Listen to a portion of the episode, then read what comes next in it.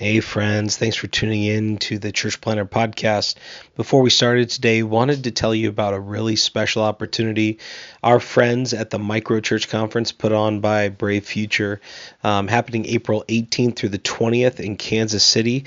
This is for all of you who are wondering what is a new kind of paradigm for missional church planting and church multiplication through smaller expressions of church, what they call rediscovering the smaller way. It's happening April 18th through the 20th.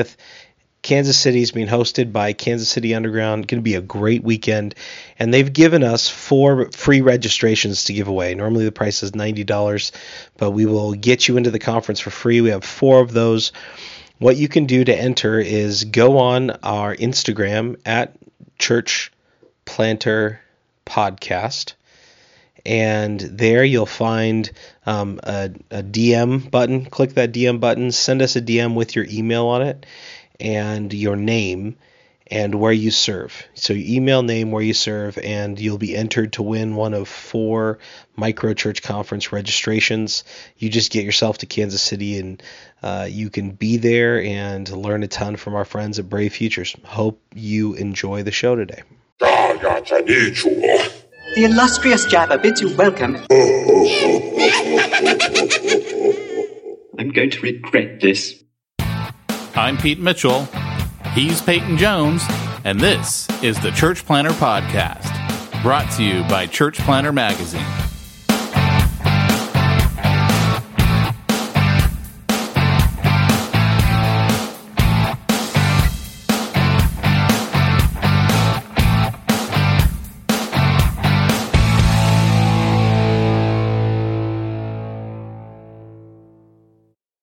Hey, Church planter, this is Pete. And this is Peyton Jones. And uh, we're here for our third installment of the Don Stoner Show. Woo! Don Stoner, Don Stoner, the best kind of stoner there is. Woo! That was your theme song. It doesn't get much better than that, Don. The family name was Steiner. And when we immigrated to the United States in the early 19 or 1700s, we changed it to Stoner so we'd blend right in and wouldn't stand out. That and worked then, until about 1968. I was going to say we would have gotten away with it too if it weren't for those meddling kids back well, in the 60s. I was just going to say now that he lives in California, he does fit in as a stoner. yes, I mean, I went to college in the 60s. yeah. You must Did have I hear been any stoner popular. jokes during that time. Did you? And and not only that, you were a crazy scientist. Like you could have actually been the Walter White of the '60s. You're like, oh, drugs. I could you know make what? you those. Did we ask him our question that we always ask? By the way, kids, uh, stay in school. Don't do drugs. Uh, this podcast is not in any way endorse the use of uh, narcotics or illegal drugs or substances. Uh, unless prescribed by a doctor. Aspirin. You do take aspirin? I didn't take aspirin during the 60s. I was trying real hard to stay away from drugs. Yeah, good for you, man. Did we ask you? I don't remember. And it could just be because I'm turning into Peyton. My memory's going. Um, one of our questions that we always ask our guests, and I can't remember if we asked it to him. Did we? The the very first question we always ask. Do you remember Peyton? How he got saved? Yeah. Did we ask him that? Did we ask you that, Don? I don't think. I don't know which question you're supposed to. How, how did how you, did you come to faith? Yeah, tell us your story oh, of how you came to faith. Oh well, my parents were Christians, and I was a good little boy and went to church every day. and I was sitting in the primary department on a little green chair about six inches off the ground. Um, and they now, were, were you still a, a, kid, or were you full grown adult sitting on that chair? I was six years old, maybe. Okay. I'm not really sure. I might have been seven. Um, i think I'll give it six, but I'm not certain. Uh, I was singing the song, Come Into My Heart, Lord Jesus, and I thought it would be cool if I sang it and meant it. And I thought I was the only person on the planet that knew if you sang that song meaning it, Jesus would indeed come into your heart. I, t- I tried it and he did. And I thought, gee, that was really strange. Hmm. Um, I didn't know what had just happened. And it took me a long time to figure it out. I have friends that had stranger experiences getting saved. One of them got saved at a seance. Wow. Wow. Yeah. Um, same church, actually. He's next door, the house next to that church became a commune, and he was a hippie living at that commune. And there was a fellow that I met at the church many years later after I'd figured out what Christianity meant. It was kind of crazy. He was an ex hippie that had recently converted, and he, uh, the guys at the commune decide to have a seance, and the demons come and drive them out of the house. So they say, Well, let's try our seance in the backyard. So they try to call the, the demons again. And I don't know what they're thinking. They're probably loaded, obviously. So this friend everyone called Nick the Greek comes up to up to them and say says, Hey guys, what are you doing? And they explained they were having a seance and the demons had cast or driven them out of the house. And he said, Oh, I know what you did wrong. You're uh, calling down um, bad spirits. Here, let me help you. And he t- takes, oh dear, I have to figure out how to turn the stone phone off. There we go. That's you calling me, apparently. Um, I don't, my phone is strange. There's a little delay on your phone because I think I called you an hour and a half ago. Oh, that's interesting. but okay, since we're talking so, metaphysics, so says, quantum science, all you know, quantum physics, let, yeah, us so let's just roll with it. So Nick says, uh, "Here, let me lead the séance for you." He has them all form a circle and they join hands, and he says, "We're going to call down a good spirit. Everyone, bow your heads.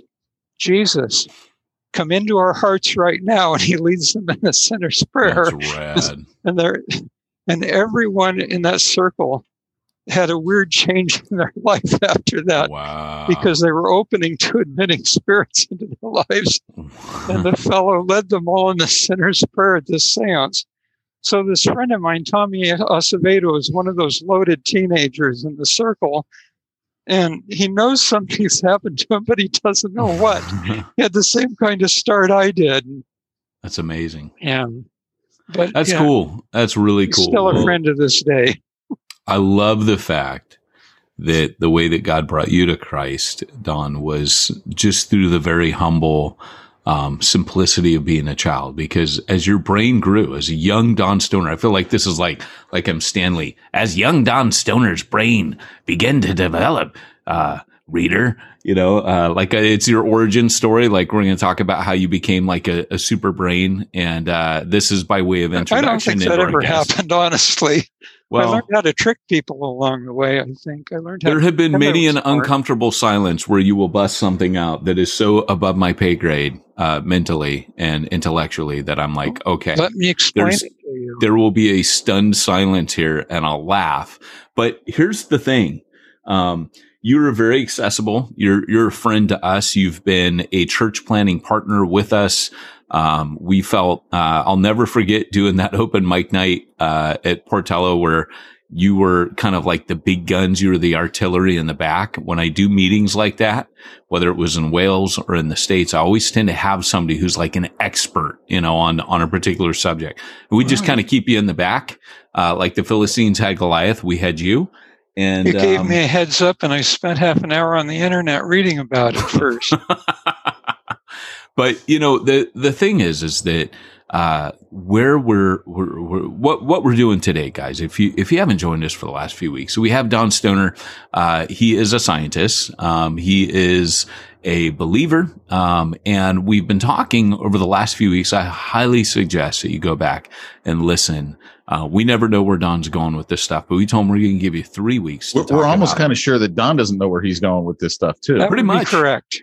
Pretty much, but it's it's been great. And so what we said was, look, we want you to talk about you know, all the things that are kind of fascinating that you can interact with, uh, not only intelligent non-believers with, but even like you, you swim with sharks and you're in regular groups talking to scientists at a very high level. Um, you are, you're open about your faith. You're bold in what you share. You're also not foolish um, in what and how you share. And I think one of the the gifts that you've been to the church is helping people understand um, that you don't have to check your brain to be a, a, a believer committed to scripture, committed to faith, committed to, um, you know, uh, you know, the, even the creation of of the world, which often comes under fire. And so, uh, you wrote a book called "A New or a, a New Look at an Old Earth," And it is a fantastic book. I highly recommend that you get it. Um, it actually is the, the book that changed my view on um, young earth old earth. And because it was thoroughly biblical it was thoroughly uh, well researched it was reasonable. But uh, but that's who we got on the show today. And uh, if you like compact discs and ever use them you should thank don because he had a part in inventing those. So um, yeah. So welcome. Welcome don. Well thank you what do you want to do i want to ask you a question of since you grew up as a christian and in the church, you know, I, am sure your church, I'm not sure, but I would assume that your church growing up was very much like the common church today, and that, you know, the earth is young and uh, man was just created a few thousand years ago. And that hadn't happened yet. Hmm. I was raised at an American Baptist church, okay. Which was fairly traditional. It wasn't until uh, Whitcomb and Morris came out with the Genesis flood that it, that the young earth teaching started catching on. Back before then, it, pretty much all Christians believed some form of evolution and that the earth was old. This is a new fad, the young earth thing. It actually was started by the visions of Ellen G. White in about the same time Charles Darwin was writing, uh, 18. So 18, Ellen G. White for those of you that don't founders know, was, of Seventh uh, Day Adventists. Yeah, yeah. Or at, uh, at least effectively the founder, whether officially or not. There's right. some disagreement. But uh, she had visions as a young girl, and one of her visions was that the days were literal, ordinary 24 hour days instead of what the whole church believed back then. The whole old earth thing was actually uh, taught universally. It was come up with uh, thought up conceived by a scientist who was a christian named hutton who studying the geological record had determined that the earth was old and all christians said sure i don't have any trouble with that. There are different ways of understanding genesis to accommodate that but ellen g white had a vision in which god presumably, presumably ostensibly told her that the days were ordinary and that, that she had to worship on the seventh day, Seventh day Adventist, ergo, that uh, to keep the pattern. That's why it was so important that these be literal days instead of longer days. Otherwise, there's no reason to worship on the seventh day. And she wrote it in a collection of her visions. And she lo- later wrote about Noah's flood and had some crazy ideas about that. Excuse me for calling them crazy, but uh, she had a, a geometrically perfect Earth, meaning completely ugly, in my opinion. Mountains that were all shaped like perfect cones and things like that, if I remember correctly. It's been a long time since I read this. She described it as being beautiful, and then the flood supposedly messed it all up and made it look like how it is today. You know, created things like Yosemite Valley and other ugly Mars on the on the surface of the earth. Um, n- none of the Seventh day Ad- Adventists at the time had any trouble with this until a young kid named George McCready Price came along, and he'd had a few science classes, and he um, realized he had some problems with trying to make her visions uh, con- concur with science. So he did some studying, and what he did was sat down and wrote uh, the new geology. He basically rewrote all of geology in a nice gray textbook about, let's see, two and a quarter inches thick, which I did read. And it was essentially um, Whitcomb and Morris's book, the uh, the Genesis flood. It, uh, they borrowed a lot of his ideas anyway to make their book. They took some of his arguments and put footnotes on them to make them look more scientific than Price's just retelling of the story with, with his uh, ideas how, about how to make it fit White's visions. But it was essentially the same thing repackaged. And now I'm wondering if it was the waters above or that was Whitcomb's book, and I don't have either of the books with me right now, so I can't check. But it was either the Genesis flood, or if I'm wrong about that, it would have been the waters above. uh, earlier books, uh, earlier book by this by at least Whitcomb, if not Whitcomb and Morris. So it got repackaged in something that looks scientific, and at that point, the church started catching on to it. The fundamentalists first, and later a lot of other churches. But that was later in the 60s, maybe 1968, by the time it hit the Calvary Chapel circuit. And Chuck had uh, Gish and Morris and some of the guys come out and present it. And after that, it pretty much became canonized, and I was completely horrified by it. Mm. And it took me a few years to get my act together and write my own book. To it was let's see, I, I might have been about a decade. Let's see, 80, a couple decades. I, I was a, a, full score of years late responding to the crisis. I didn't have my act together well enough to to write a textbook or get anyone to let me teach it or anything until two decades later. So I didn't realize it was such a new thing. Yeah, it, it's they teach that it was taught by all the apostolic fathers. In my book, uh, at least the new edition of it, chapter chapter six, I believe. Uh, I added a chapter from the old edition about Noah's flood and the origins of the the young earth teaching and went through all the apostolic fathers and show showed why they did not teach what the young earthers claim they taught. Josephus, for example, says that he understands why the word day was used in Genesis chapter uh, 1 and says he's ready to write about it, but uh, since he's planning on giving a treatise on it, he'll get back to it later, is how he presents it. He never got back to it. So we never got to find out what he would have said. But if anyone tells you Josephus wrote about it, that's uh, an incorrect statement of what Josephus said. It's simple error.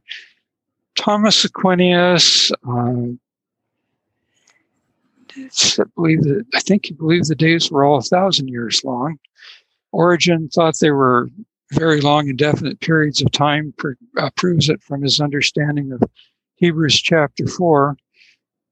Oh, who who else was there? Uh, Augustine spiritualized them.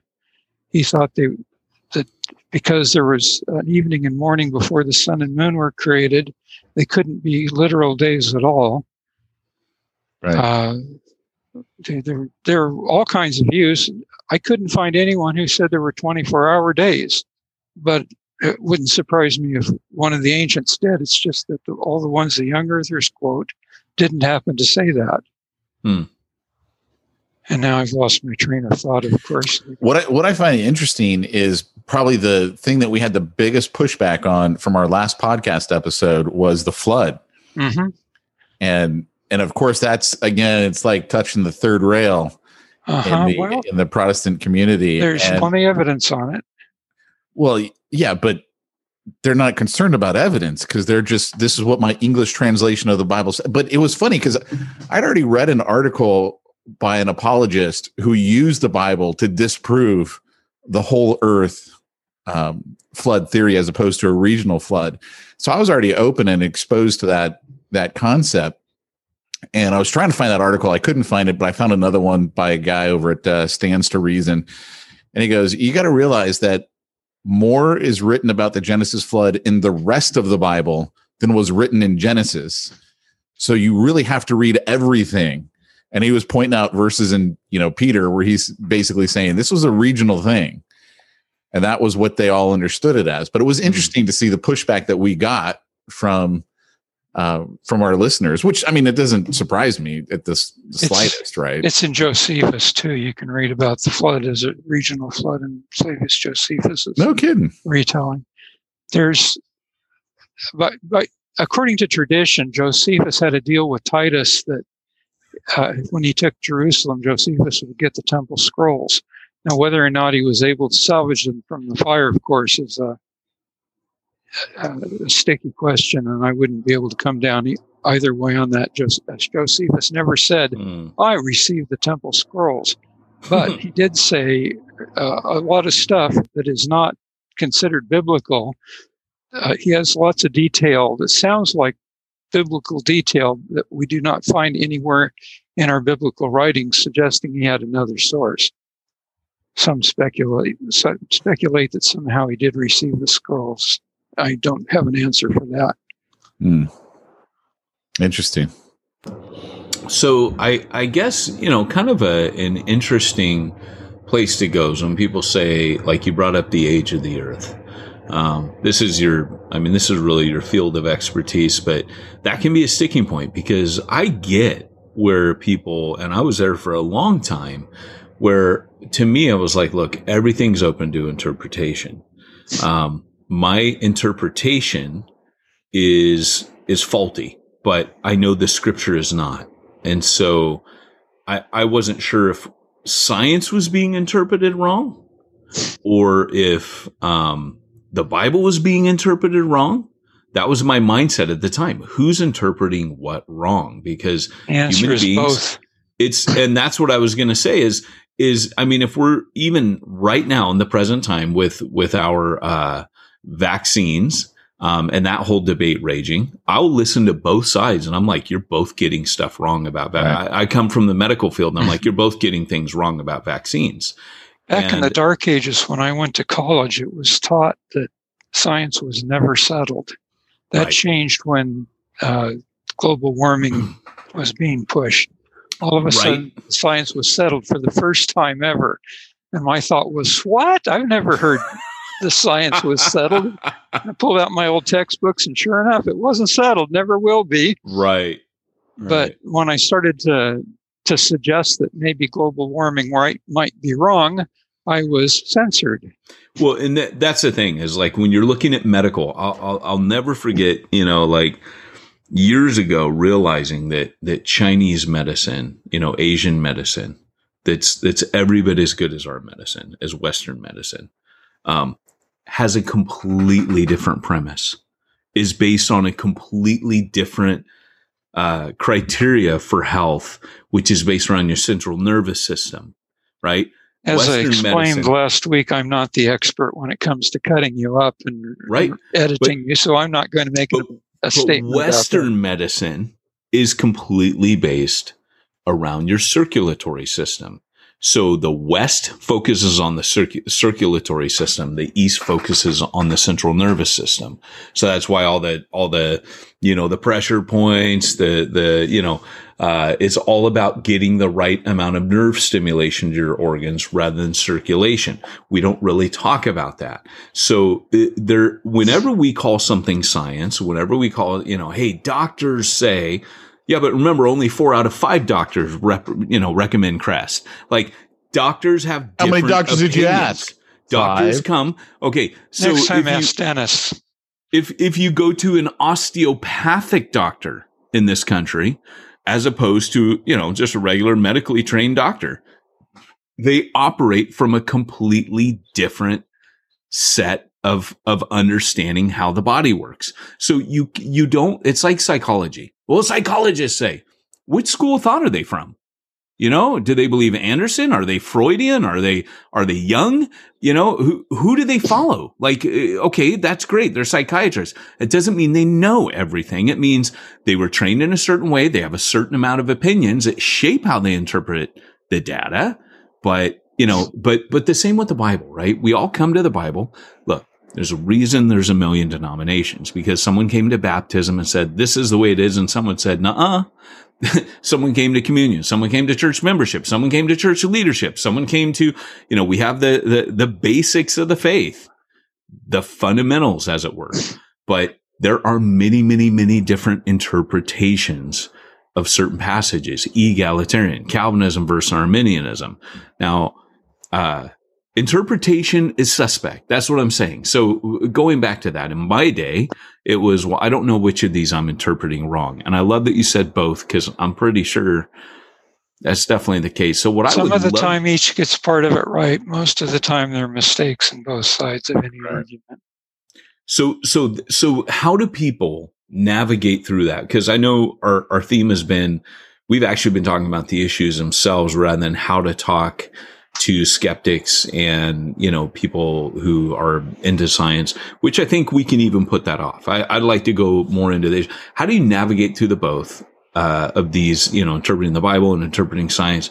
How do what, what are kind of like the touch points for people as they're navigating through this? The things they can hold on to and that will navigate them? Because i think even on the the origin of the earth like how it was done i think you and i even have uh, slightly different um, mine's wrong, obviously, but but slightly different um, views. Like I I love playing around with ideas. You and I have talked a lot about quantum physics.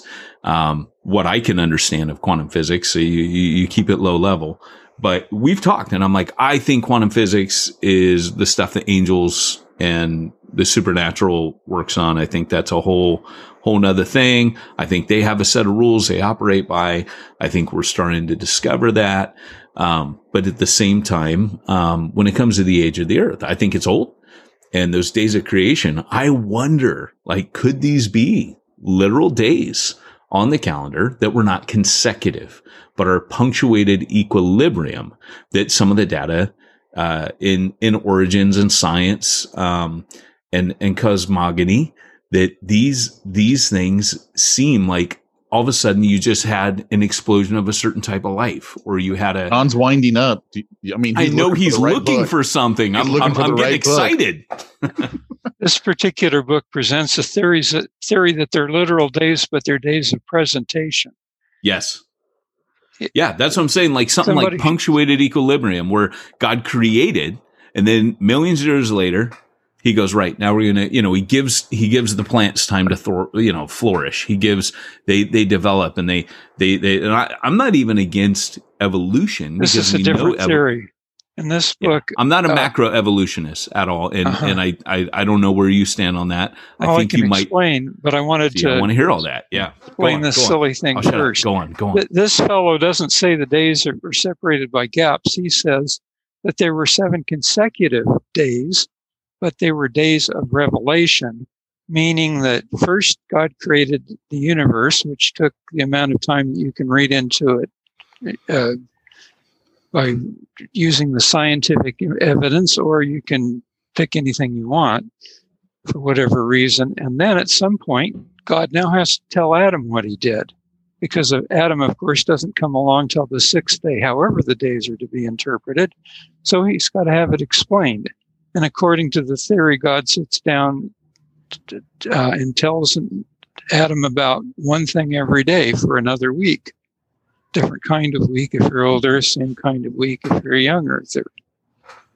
Now, this fellow, P.J. Wiseman, who wrote the book, takes the, the position that the that the creation days were long period of time, but the revelation days were 24 hours and consecutive.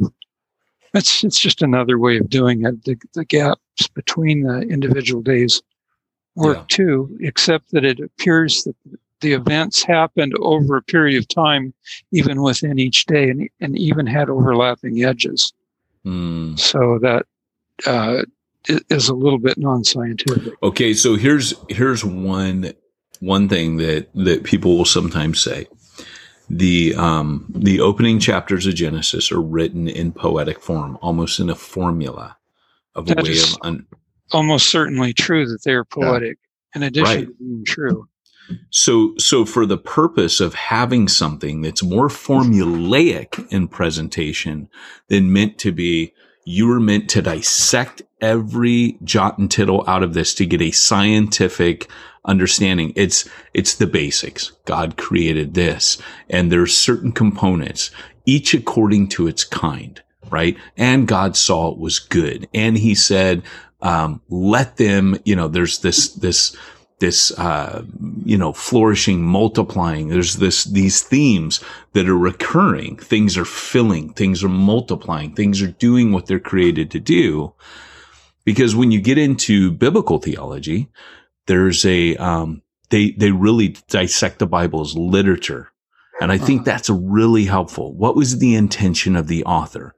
Was the intention of the author to give you a sign, or was the intention of the author something more theological? And that with the way it's formulated, it's more important that you understand what creation was meant to do. And so the way it's presented is let them bear according to their kind, which when by the time we get up to, uh, mankind, mankind is meant to produce according to its kind. He's meant to fulfill the, the earth and glorify God by doing that, by creating more images of God in this world that God's created. But instead of producing according to their kind, man produces sin. And unfortunately, once man produces sin, man does begin to multiply and fill the earth, but he fills the earth with sinners. And so as you follow Genesis's narrative, he is producing according to his kind, like all the rest of creation, but that's a problem, right? That's, and so when you go back, is there something more theological that we're meant to be understanding from Genesis rather okay. than this is a science text. If we rewind it all the way to the first chapter and not worry about the rest of theology getting developed over the X number of millennia, uh, we're going back uh, 5,300 years to when Genesis was originally written. It's a do I have that right, or is it 5100? Uh, I, I can't fix it. Wasn't right. yesterday. That's what's a hundred years here and there. It was there over five thousand years ago, and, give or take. Uh, yeah, yeah, a few hundred years. And, and you can nail it down, but I just am not going to be able to do it right now. Everyone's speaking. Come on, Don, come prepared, man. Yeah, sorry. Just joking. Everyone's speaking Don's Sumerian. They know. write in pictoglyphs. They do not write in uh, textual. You know, it's ideograms rather than or ideograms. I guess is how that's supposed to be pronounced. But ideograms is much easier to understand than ideograms.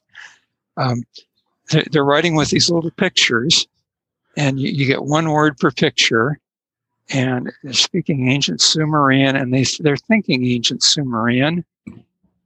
The text can go a lot of different directions, and a lot's been read into that text that was never in there to begin with.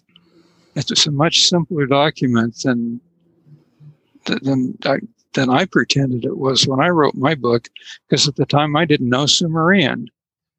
I, am afraid I, I'm guilty of, of not understanding what I was writing about as far as the text went. I got my my information on it from theological books. I'm not sure that at the time I was first studying it that Sumerian had been cracked yet.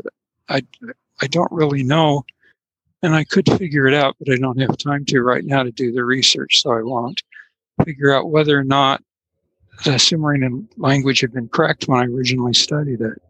But it happened at least soon after then, if not soon before.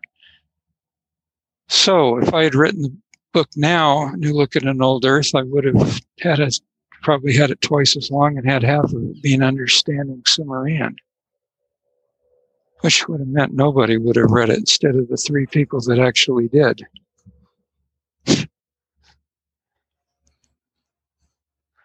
Pete, I, I got nothing. I talked went, way too much already, so he, I got to hold back on that. He, he, went well over my head. No, so here's. He, he lost you. it's Sumerian. a real simple text. Uh, I don't know if we should go down this path or not. God created sky and, and earth day one. Let's, God separated. I want to ask you. I want to ask you the question that that will offend uh, 98% of our listeners. I think it's time that we, you know, offend them all with with this question, with the answer, I think, to this question. I know where you're going, Pete. Why do you, do you always have to break things? Yes. I don't we talk. All right. Well, all right, maybe. We'll I'll tell you yes or no. I'll, I'll blink twice if you're doing it. I want to know your thoughts on evolution as opposed to instant creation? I am a tongue in cheek punctuated equilibriist.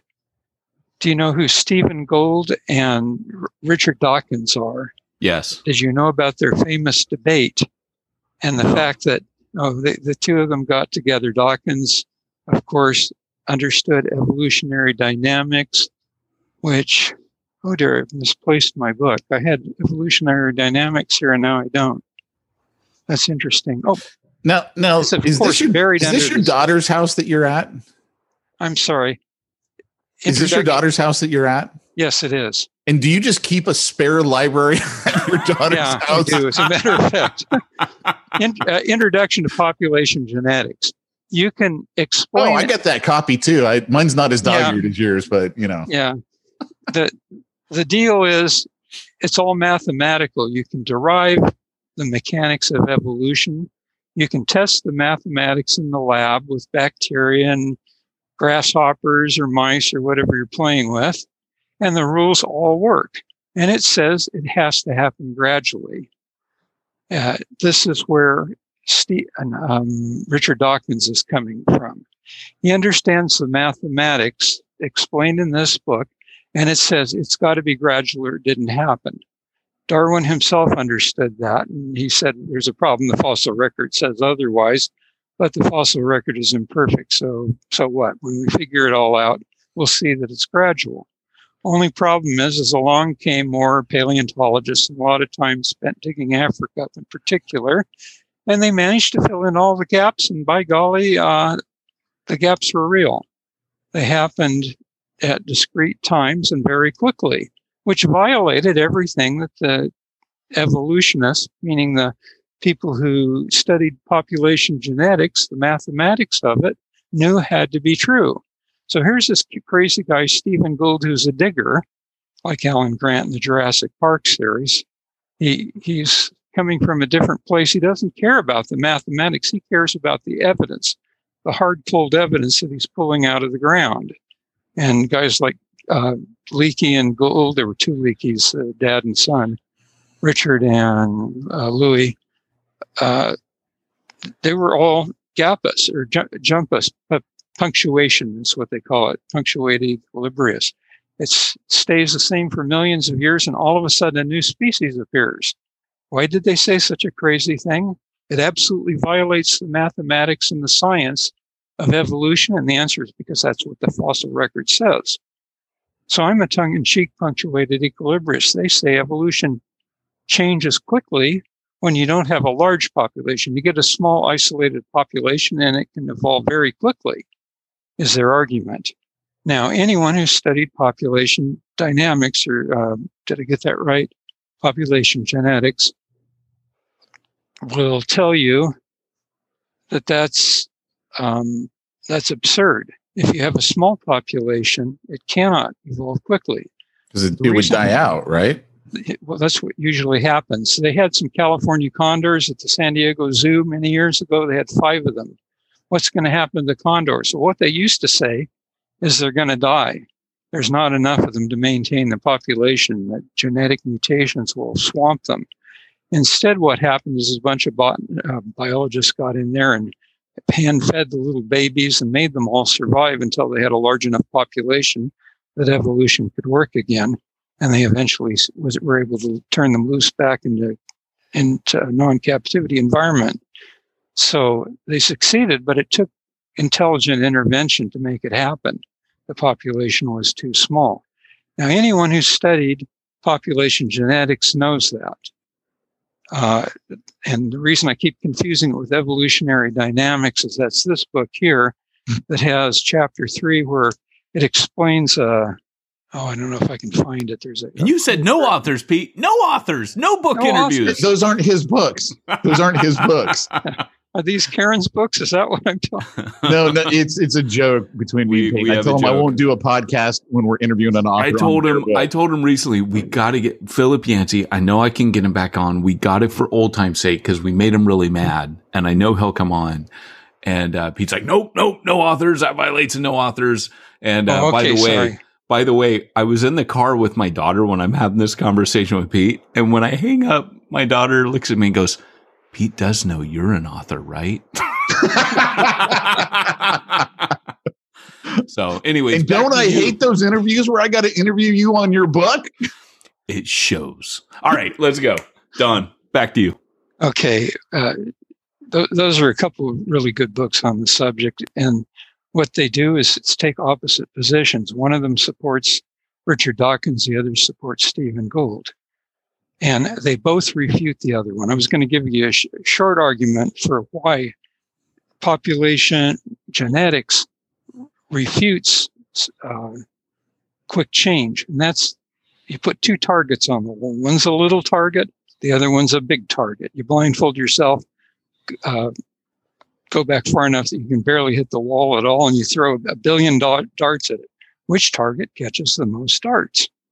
And the answer is the big one does. Now, favorable mutations are fairly rare. If you have a large population, you're going to get a few on the big target. If the little target is little enough, you won't get one blasted mutation on it. If you'll excuse me talking about COVID, COVID goes to India and finds a nice big population, and uh, very quickly you have a million cases there. I don't know what the number actually was, but I think that's at least the right ballpark. Or maybe it's tens of millions. I don't really know. And um, you got a, a large enough population, every person that gets sick has quite a few viruses in their lungs. It's not just one. And so you, you, you probably have billions of viruses. And can a mutation occur in that large a population over that long period of time that India was getting affected? And the answer is yes. There are two particular mutations. I think there were seven total in the in the Delta uh, mutation that that made it different. But there are two of them that were on. Oh dear, in the S gene, the, um, the section that binds to the binds to the lung, the spike protein. Mm. There is a motif and a and something larger called a I can't remember. The motif is a very short little section of of amino acids, which has the little suction cups that hook onto the lungs. And there were two of them in that. Two of the mutations occurred in that, and it was enough that it's able to hang onto the lungs a little more tightly than before. And it took a lot of of uh, critters to come up with that very small modification. What you see in the fossil record is not that many individuals. You see very small populations that suddenly change. They don't change over a long period of time and they don't change upward at a gradual rate. They suddenly have the new characteristic. And if if uh, are you going to let me go off onto some very controversial yeah, stuff? Come here? on, hey, that's Okay. why. That's why. Well, you let me pause you right there. I was about to ask you more controversial questions. Here's the takeaway from what you just said right there. You're basically saying, hey, like the California condor, it can only happen with intelligent intervention. Yeah, that's right. And the if you get a large enough population for a long Would that be enough period of theistic time, evolution? you can get little tiny steps. Okay. I see what you're doing, Mitchell. He's trying to settle on the old old debate that we have regarding you. I said you were a theistic evolutionist. Listen, Yeah. there's a Well, there's a wait, wait, wait. Before you answer, before you answer, let me set this up. On Saving Private Ryan, one of my favorite movies of all time, they have this pool going about what the commander, what the captain did Right. or the war. Turns out, if you've not seen it, don't listen. But spoiler alert, he's a school teacher, and so there's this poll going around. So that's what's happened with you over like probably the last six months. You keep popping up, or maybe three months since we started talking about getting you on, and and and we keep having this debate. And I'm like, I don't think he does, you know. But anyways, go go on. I, I'm not sure if, if I should reply to that or not. Yeah, come on, come on, settle the score between us. Okay, what what what is it? What's the question? I missed the question. No, just I say you're a theistic evolutionist, meaning you believe in evolution, but it has to take God to actually move the pieces forward. I don't like the term theistic evolution, but you're not too far off the mark. I'm I'm not. I'm going to take So that as a right. win. You are a heretic. I'm going to take that All as a those ago- win. No, I'm teasing. I don't think that's heresy. Okay. Yeah, yeah. I want to. Uh, that, that's what we want to hear. Is we want to hear I- kind I of where the you've next- navigated. the next heretical thing to a theistic evolutionist. I can answer by evolutionary arguments anything that an evolutionist can argue, and I can answer by my one adjustment to which is I call the surrogate mother theory, incidentally, which I can explain if I haven't already. I don't remember whether No, I you haven't. not. Okay, well, I'll do that after after I'm through answering this question. Uh, I can explain using that all the things that the evolutionists can't answer. So what I have done is come up with something that's almost theistic evolution that explains everything, but it requires the one adjustment. Here's the one adjustment. It's on the internet. It's called the surrogate mother theory, which is a horrible name for it. And you can get it from my webpage, link it, or you can search on surrogate mother theory and get it straight. I've, I've heard this before from him. okay. Um, the uh, random mutations fittest survive would be Darwin's theory in a nutshell. That's that's explains everything Darwin's going to say. For the surrogate mother theory, it's God uses surrogate mothers. Okay, you if you're a, a genetic engineer at MIT or Caltech or wherever else you might be messing around with genes, you don't sit down and take dirt and build your new critter. What you do is you take some DNA and you make some modifications to it.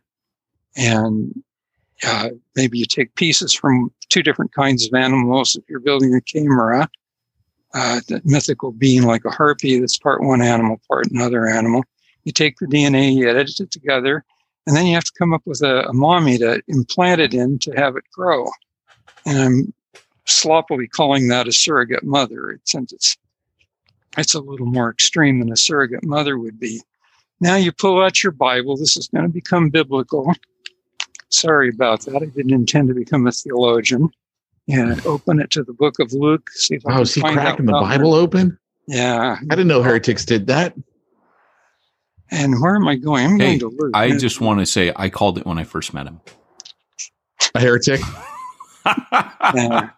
well, I'm about to really become a heretic too. This is of all my heresies, this is the least favorite of them. But you know, this is the thing, Don, is you're probably the guy that believes the Bible more than almost anyone I've ever met. So it's not, it's just, like I said, it's not the Bible that's ever suspect with you. It's our interpretation. Right, I think yeah. that's important.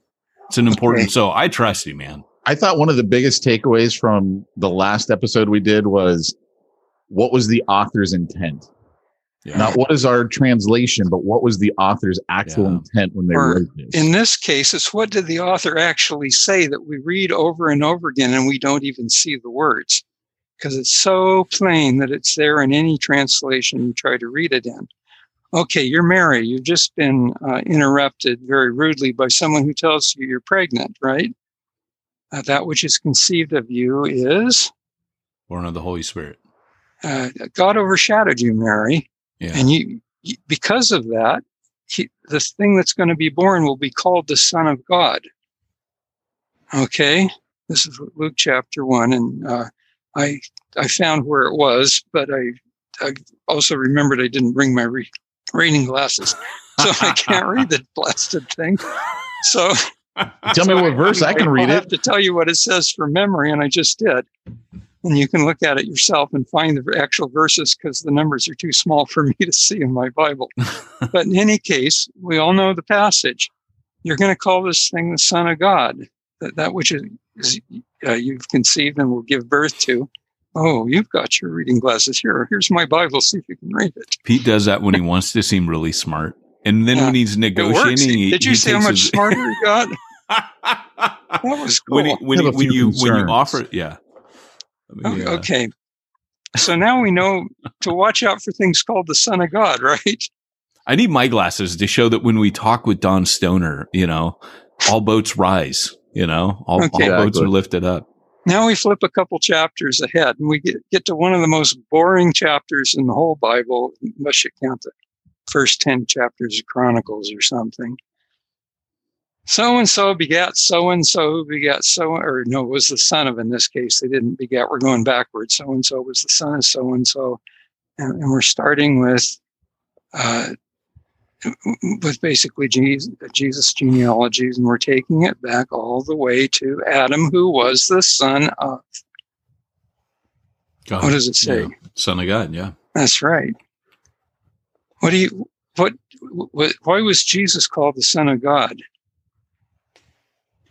Because he was conceived of the Holy Spirit. He was he was created directly by He God, was created directly. How was he Right. birthed? by Mary. By Mary. This is what is called the Son of God. We are we receive a definition of sorts. Now we're not using pure logic here. we're using linguistics instead of logic. We're saying we've defined a word and we see that or a phrase, And we're seeing the phrase see used saying, again. yeah. Uh, if you construct a syllogism, this is an invalid syllogism because we don't have enough to nail it down. But Oh, Pete, remember we were talking about invalid syllogisms and we were saying Uh-huh. how down we get about those? I get two dollars. I won the bet. good for you. Two dollars. Now you just got to Okay, leave me messages. just that that. because Sorry, I- sorry, Don. If something is called the Son of God, that doesn't mean everything you call the Son of God suddenly becomes conceived of a virgin or something like that. But we do have a li- linguistic link to what the Son of God means. And Adam is being called the Son of God. And we've got a clue here that suggests he was born of a virgin, something else that wasn't quite exactly human. Now, is this possibly how God did his creating? In which case, the steps would all have to be small. Little things like bad RH factors, RH positive, RH negative. Now, this is your field. so, so let me let me ask you. I'm going to interrupt you for a second.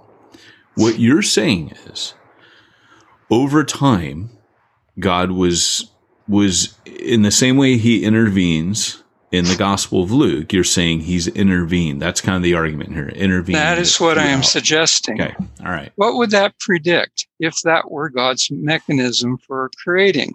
We have this clue here that we've never seen. There are a lot of things that that it predicts, for example. How was Eve made? God takes something out of Adam's side. Uh, and he, he calls his wife ti, which is the Sumerian word for side or rib. Is it or arrow. actually a rib or is that a, uh, an open to translation? Because I think it might have been his appendix, first appendicitis.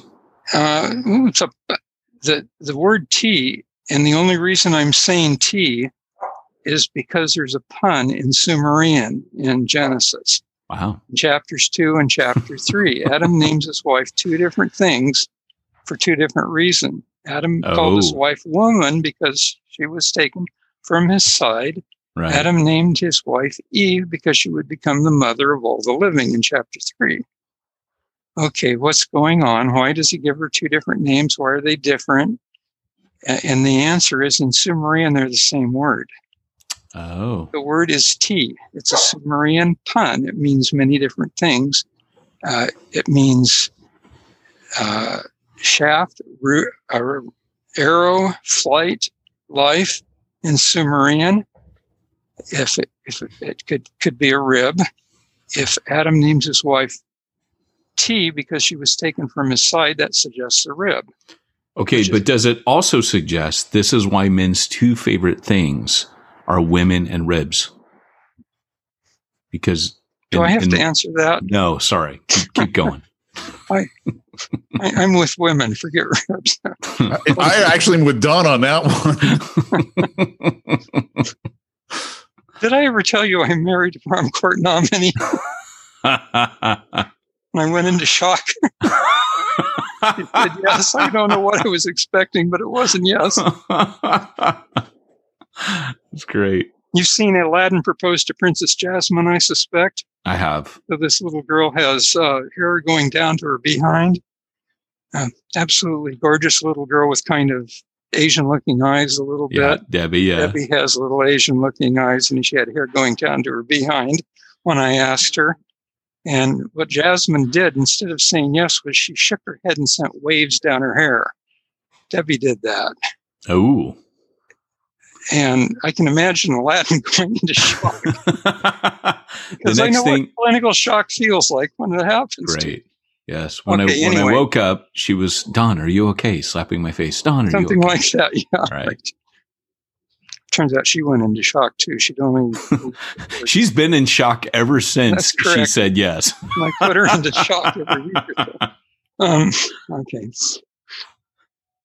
Okay, I'm trying to remember where we were. I'm telling about Adam and and Eve here. And Sorry. we've got a pun. We've got the rib. Yeah, the Sumerian pun. It's Yeah. definitely going to be a rib. He names his wife Life, which is from arrow to flight and then to life, because she would become the mother of all the living. So he named his wife ti because she was from his side and she would become the mother of all the living. It's a double pun. or it goes two different directions. So it becomes a pun when it goes two different directions. Okay. An untranslatable pun. Okay, let's say God takes a rib. How's he going to make a woman out of a rib? Well, there's DNA in the dumb Right. thing, right? So Right. it doesn't have to be a very big piece. It doesn't have to be a whole rib. Just has to be a piece of it. Enough that he can get some chromosomes. Adam has an X and a Y chromosome and everything else to make a whole human. You grab the the X chromosomes and you throw away the Y, you stick them together like a genetic engineer could do easily. You stuff it into a surrogate mother. I've never thought about it from that perspective. That's Uh-huh. amazing. And now you have to wait a while, don't you? How long are we going to wait? Adam gave birth.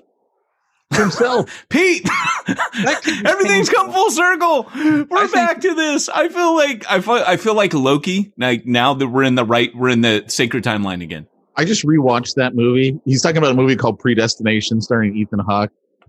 And the guy, it's a time traveler. He ends up marrying himself and giving birth to himself. And I'm like, this is the greatest movie ever. It's a time travel movie. Okay, it's not A- what anyway, did. sorry, sorry. He Sorry, we surrogate were You have to listen, pay attention. Okay, God uses surrogate mothers, not surrogate fathers for this. okay. I know. I'm only teasing. Okay, how long are we going to wait? It depends on. Well, you- yeah, you gotta, the kid's got to grow up if you're birthing a kid. yeah. And so, what, what does Adam? Uh, wait a second now. Didn't Well- Adam wake up after his nap and say, Wow, there's a woman next to me? Is that what happened? Yeah. Yes, he did. Why do you say that? That's know. not the actual verbiage. Doesn't it say something like, at last you brought her to me or something like that? Uh, there, there are a I couple of verses. Gosh dang it, over Don, I walked into one of your we've traps again. because it violates our little story we've been told about. Yeah, Genesis, it's true. I You're right. pull, Yeah. pull my Bible out again and I can't read it. So what does it say? When how does how do Adam Bone of my bone, flesh of my flesh. You, at last you brought her to me or something like that. Yeah. yeah there's it something says- like that but go Here we go. Here we go. I'm going to read it. I'm going to read it. So the Lord God caused a deep sleep to fall upon the man, and while he slept, took one of his ribs and closed up its place with flesh. And the rib that the Lord God had taken from the man, he made into a woman and brought it to the man. The man brought said, her "This to the man where was she that she needed Oh. to the man she was somewhere else how many of us ever saw that we've all been told he wakes up and there she is laying next to him yeah, that's not the truth is it yeah." She was no. somewhere else. We never saw that because we didn't have the right theory. We were told a lie, and every time we've read our Bible, we haven't even seen the words that are right there in black and white on Right. the page. The words say she was brought to the You're man, right. and Yeah. then of course there's uh, could to be translated at long last the other verse you were speaking of. It's been a while. I can, I can promise you, if I had preached this Sunday, I would have literally preached it that Adam woke up with Eve next to him. Uh huh. And next time you'll read your Bible first, right? No, Ooh. Anything? no. no. I think we've I think we've settled that that pretty much is not not what happens when we're reading the Bible, right? yeah, we see what we think we're going to see. Right, our our preconceptions change what we see. right. Now I run over my leash here and I'm pulling my headset off. The good news is, Don, we don't have to end at eleven. So if Debbie loans you to us a little bit longer, Pete and I can go a little bit longer. Oh, cool. Yeah. All right, where are we going? But what? Well, r- real quick, we're finish the story. yeah. Well, th- Maybe we finished it. Oh, okay. All right. So Okay. so okay, but what? So what oh, happened? Oh, punctuated So- equilibrium. Okay, Yeah. this is how I think God did all of his creatures. Every single one of them. Takes a female of a similar species, which is why you can genetically link the whole thing into what the, the cladists or the one form of evolution is called the tree of life, where you start with some protozoic thing, uh, blue green algae probably, and if you follow cytochrome C, which is kind of a, a slow mutating um, protein that's in the mitochondria that doesn't doesn't um, sexually combine with other things stays stays pure.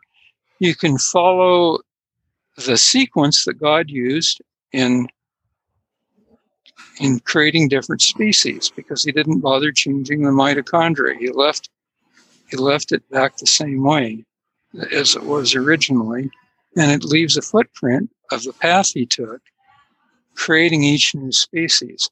When the paleontologists like uh, Gould, not Gould, uh, yeah, Gould was a paleontologist.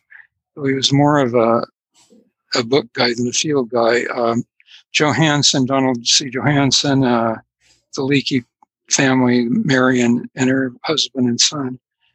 Um, what they see is the step where God suddenly engineers something that's close enough to the other thing that a female of the earlier species can give birth to the new species, but different enough that you can tell you're dealing with something else, that you're not dealing with the same thing. And what that does is explains everything. When you have that theory, that you can't, you don't have to be afraid of any piece of evidence anywhere. Stephen Gould is not afraid of the fossils. He's afraid of population genetics, the mathematics.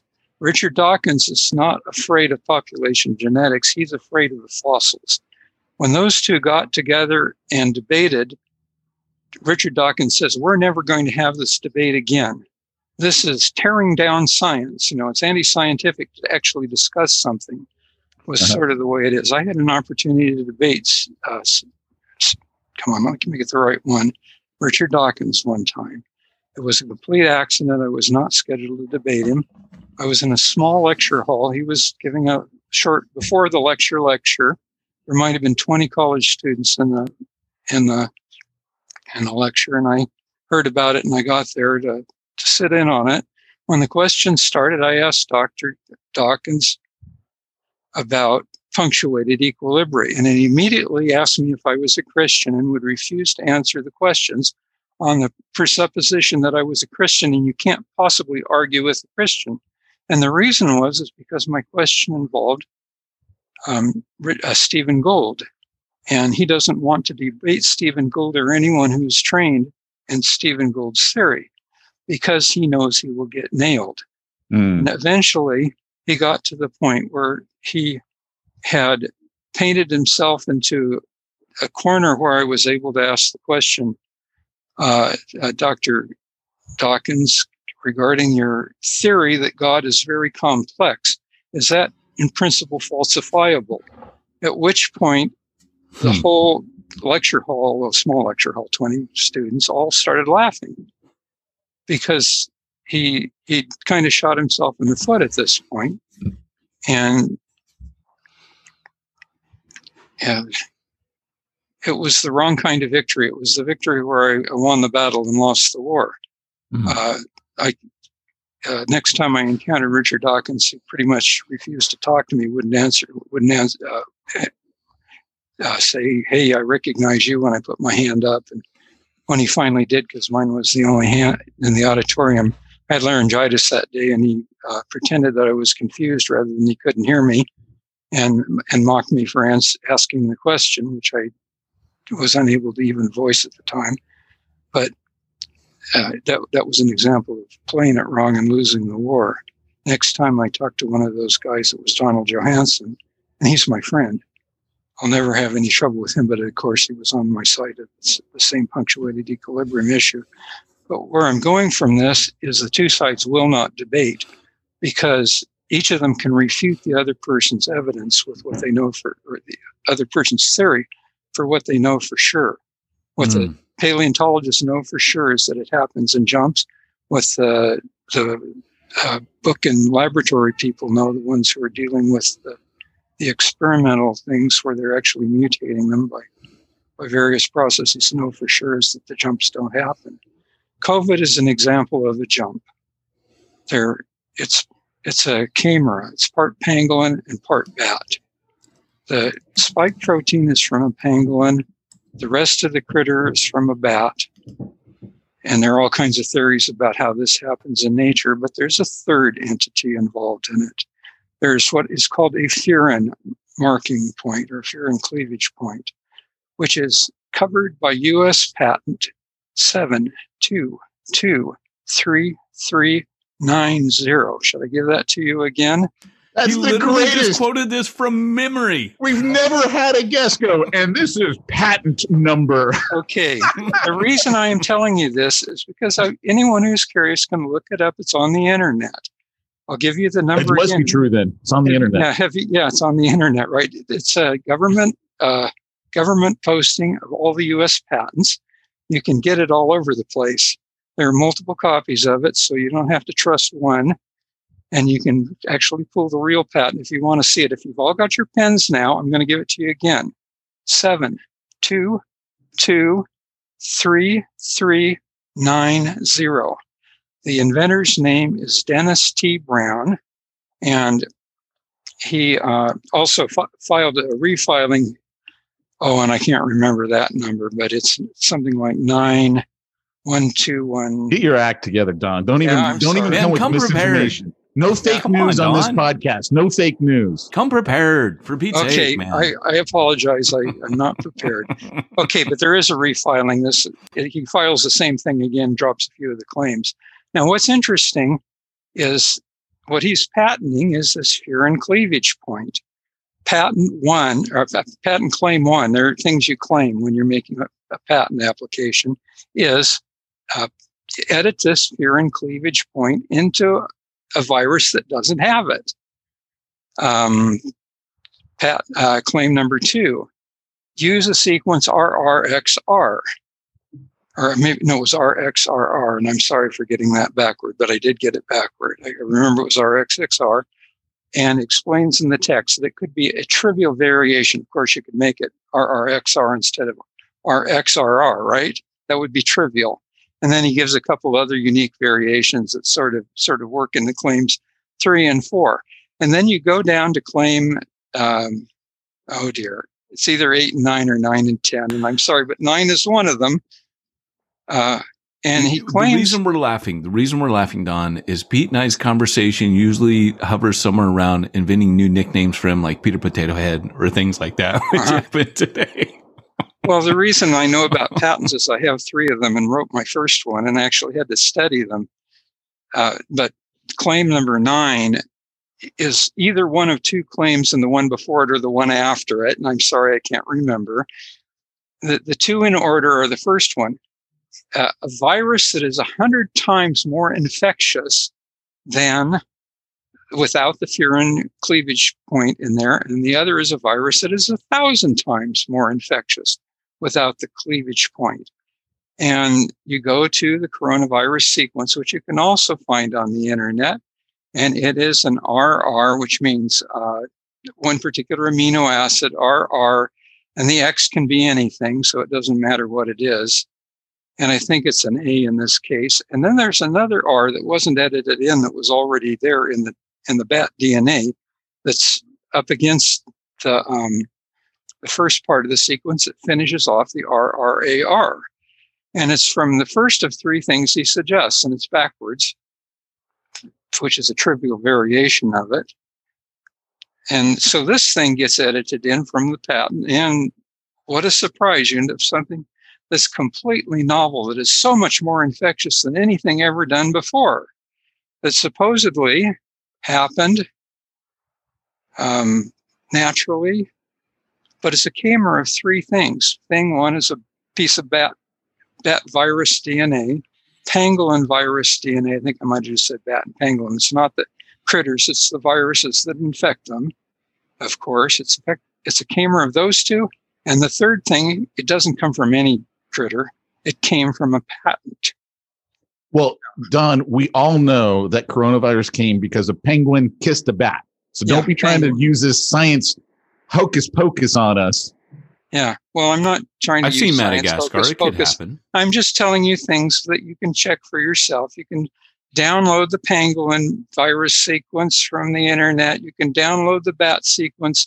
You can compare the two in the early coronavirus and see all the mutations that have happened over the couple of years and the millions of cases that we've had, hundreds of millions of cases actually. Um, probably won't, it might be a whole billion of them before we're actually done, or if we count undocumented cases. Um, how much evolution has actually happened in the wild since then with all of these cases everywhere. And you see not nearly as much as, as when the thing first originated in this one hocus pocus thing. Now, what is more likely that the, uh, the two pieces of DNA mutated together somehow because of an accident of infection that happened with two simultaneous species that don't live within hundreds of miles of each other, even. And a third thing also jumps in at the same time, which didn't come from any animal, but did come from a patent, which had been issued about thir- uh, 15 years previous to, to this event. And there's no evidence of it happening anywhere in nature. You don't see anything like two parts of this and not the third, or all three of them in any creature in the wild. It only shows up in Wuhan. Now, what are we supposed to make of this? If we are punctuated equilibrists, we think that there wasn't enough time. If we're gradualists, we think it couldn't possibly have happened as just completely out of line. This is the thing that Stephen Gould will be accusing you of being a Christian for suggesting, which is uh, about the dirtiest insult he can take and slap onto anyone. And I'm slipping out of the picture here. Not that that matters. Um, so what this are we going to when get? Don gets really into what he's saying. He eventually starts sliding out of his chair. Yeah, and eventually disappear altogether and just become pure thought, which is really scary. It's really hard to get me back. Okay, what are we supposed to believe? And the answer is there were a lot of biologists that worked in laboratories and said, hey, I could have done that myself. This was a real simple edit together, and I can see the pangolin sequence. I can see the bat sequence. That's a real simple cut and paste, and there I see no evidence at all of mu- mutation in the thing. That is straight pangolin. That is straight bat. And of course, by now, both the pangolin and the bat have softened because of real mutations. It's been long enough, two years later, you can tell the difference. Back then, you couldn't tell Mm. the difference.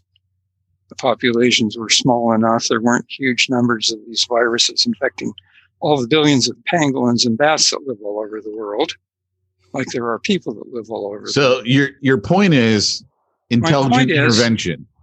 My point is, we have a punctuation.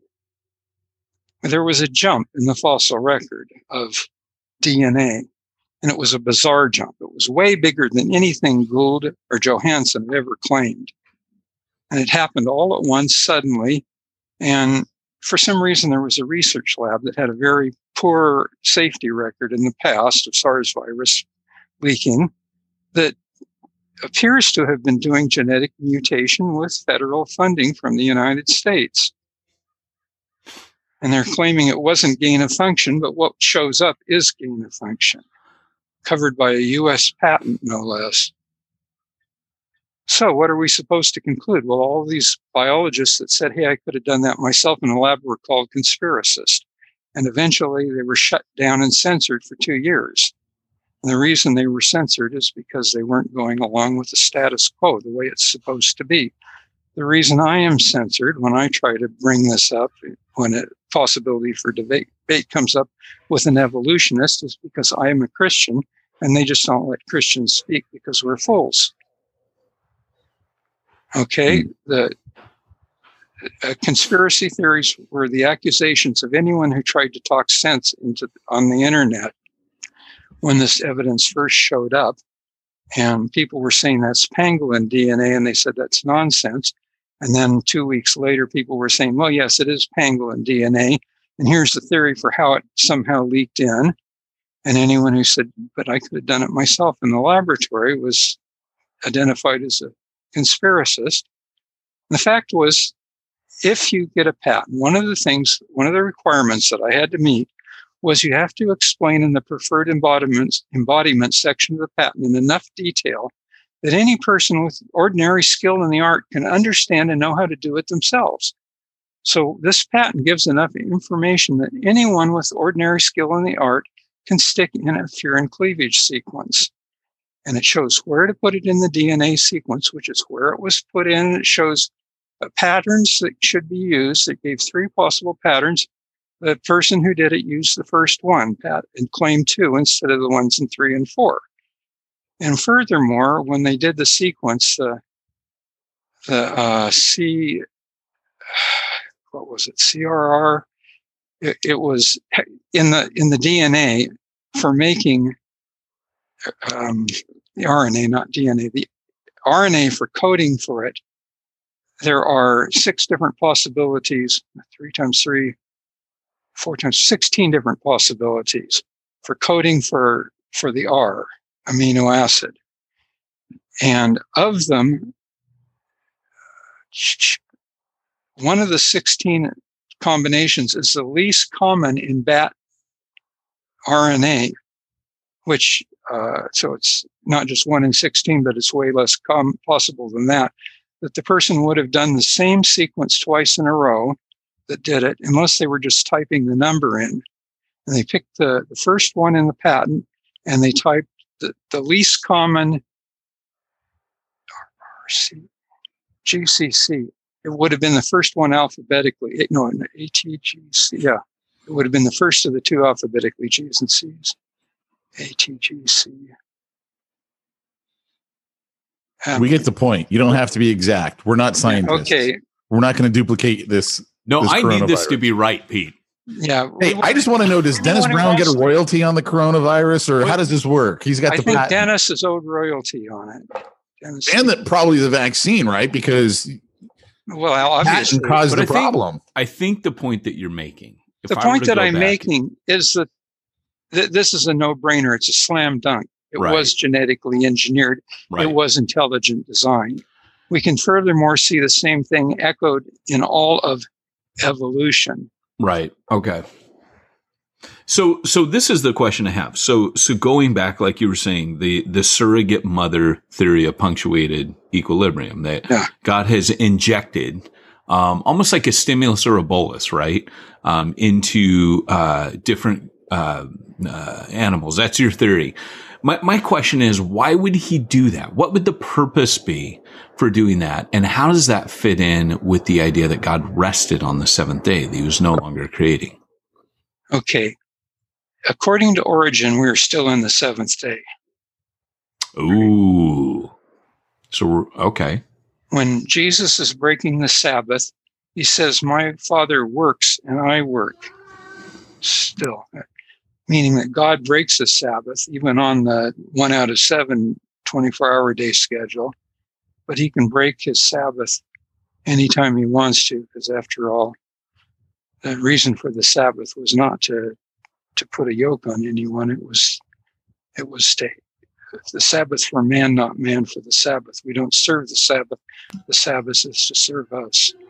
Interesting. Ah, because Jesus was totally a Sabbath breaker. That is That's true. correct. And so is God, as Jesus pointed out quite literally.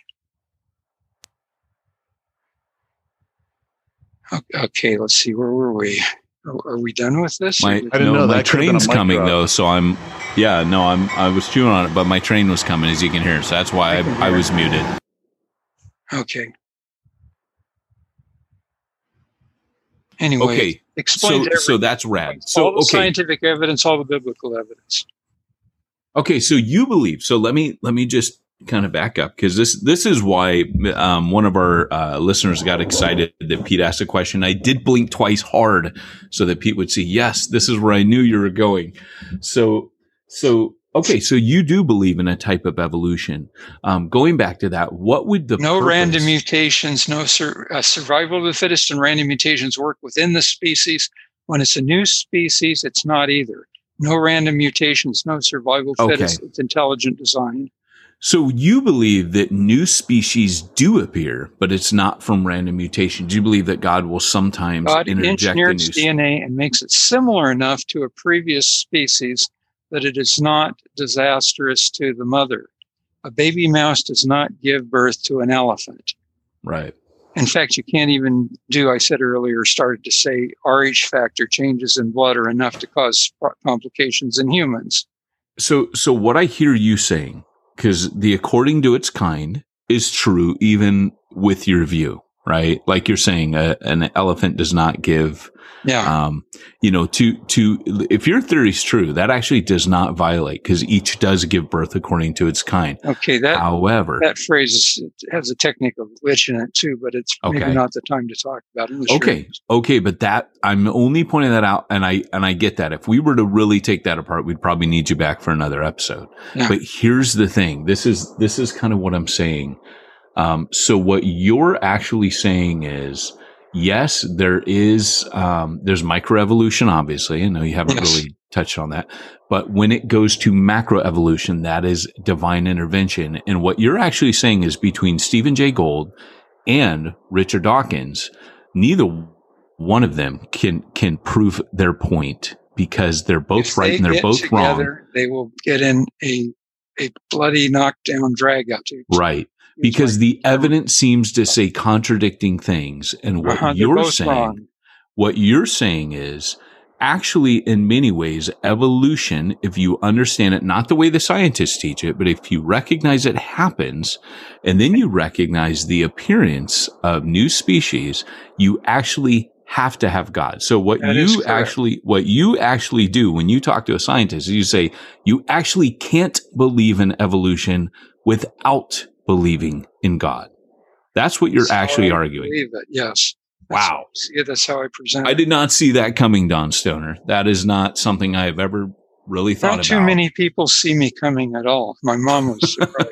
I certainly didn't when you handed me your your, your driver's license. Well, All I those years sneak ago. up on a lot of people. so, Don, uh, look, this has been fascinating. I know we are actually out of time. Um, This is one of the best podcasts we've ever done. You know, Absolutely, it really is. it Well, is. I hope your listeners like it. Ah, who Well- cares about them? This is all about us. when when I feel challenged and stimulated to think on a deeper level, both both about Scripture and the world that God made, and and it's done by someone I trust and someone who loves the Word of God and loves God, and you know, um, isn't afraid to question himself. Man, I got time for that. So this has been fascinating, Don. Um, again, Don is the author of uh, A New Look at an Old Earth. Um, he has written many other books. He has a blog. Don, where where can people go and read some of your stuff outside your book? Oh, I'm supposed to know that. Um, He doesn't know his own URL. That's the best. It's great. Einstein didn't know his own phone number, but I know, right? you know, hey, it, it, it has been good. I, I think we do want to have you back because you're, you're, you're definitely blowing my mind right here. But And we actually don't want to have to actually come up with our, our own topic. So no, this is great. We just walk in, we, we let you talk really highfalutin things. We interject our heckle and jekyll routine and it works. I, I almost feel like it's the three amigos, you know, cool. the smart one and the two stupid ones. You go. I, I'm So- good. you shouldn't call Don stupid. D You, you and Don aren't that stupid. dstoner.net. Found it. I looked it up on the internet while you were three amigoing me. I'm You sorry. got What that? did you say? D So stoner good. as in Don Stoner. It's just one word. dot net because comment had already been taken. Right. All right. One more time, Don. D Stoner. D S T O N E R dot net. That's how Okay. you get to it, or you search on Donald Wayne Stoner. Or something.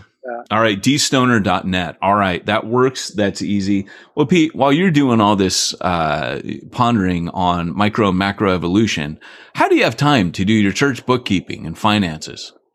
Well, I use some uh, non-theistic intervention, and uh, I reach out to Simplify Church, and I tell you, Josh Henry over there, he takes care of all those needs for me. Is he like your church's surrogate mother?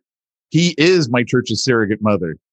That's amazing. You know what? Uh, pick up the phone today and tell him that you would like him to take from the rib of your church's finances and create something beautiful out of it. Go on over to simplifiedchurch.com today. You know what? You'll wake up and there'll just be a beautiful church. No, I'm just teasing. Don, Don didn't like that. a, a beautiful accounting done for I you. I was going to riff off of, you. I was going to riff off the fact you did not wake up and find that next to you. But anyways, uh, and while you're doing that, Pete, don't forget that there's also another service available called sermonboss.com. You know, want to know what they do? sermonboss.com. I don't, Sermon- what is sermonboss.com? Sermonboss.com, Pete. It's when you want to show videos and podcasts and audios and whatever else you got, but you don't want to take people away from your website. You just hook up with sermonboss.com. And that way they stay on your website while they do everything. That's really helpful for churches because once they leave you, they'll get lost down the dark hole of the internet looking up Sumerians and all kinds of other things. And hey, you want them to stick with you. So especially if you got that Don Stoner guy on there, where he's going to get them thinking, looking up patents and all that. Wouldn't it be great if they could do it from your church's website? That's sermonboss.com. Awesome. Yeah. Well, hey, you guys, thanks for joining us today. Our guest has been Don Stoner. This has been Peyton Jones and Pete Mitchell, and we have been talking things that are mind blowing. Next week, we want Don to come back and talk quantum physics with us. How about that? How would you like quantum physics and the soul? How they- Quantum or Oh, quantum? jeez. This is, yes. Yes. Okay. please. All right, this was meant to be a three part series, so we may need to talk to Debbie and get special permission. Can Dawn come out and play? I actually sent an email with that written in there. Can Dawn come out and play with us today? So, and Debbie is rad. I'm glad that she got a rad shout out today. She's she's one of the best people we know. But thank you so much for coming on, guys. Thanks for listening. That we want to remind you this has been the Church Planner Podcast, reminding you that if you want to reach ones nobody's reaching, need to go where nobody's going and do what nobody's doing.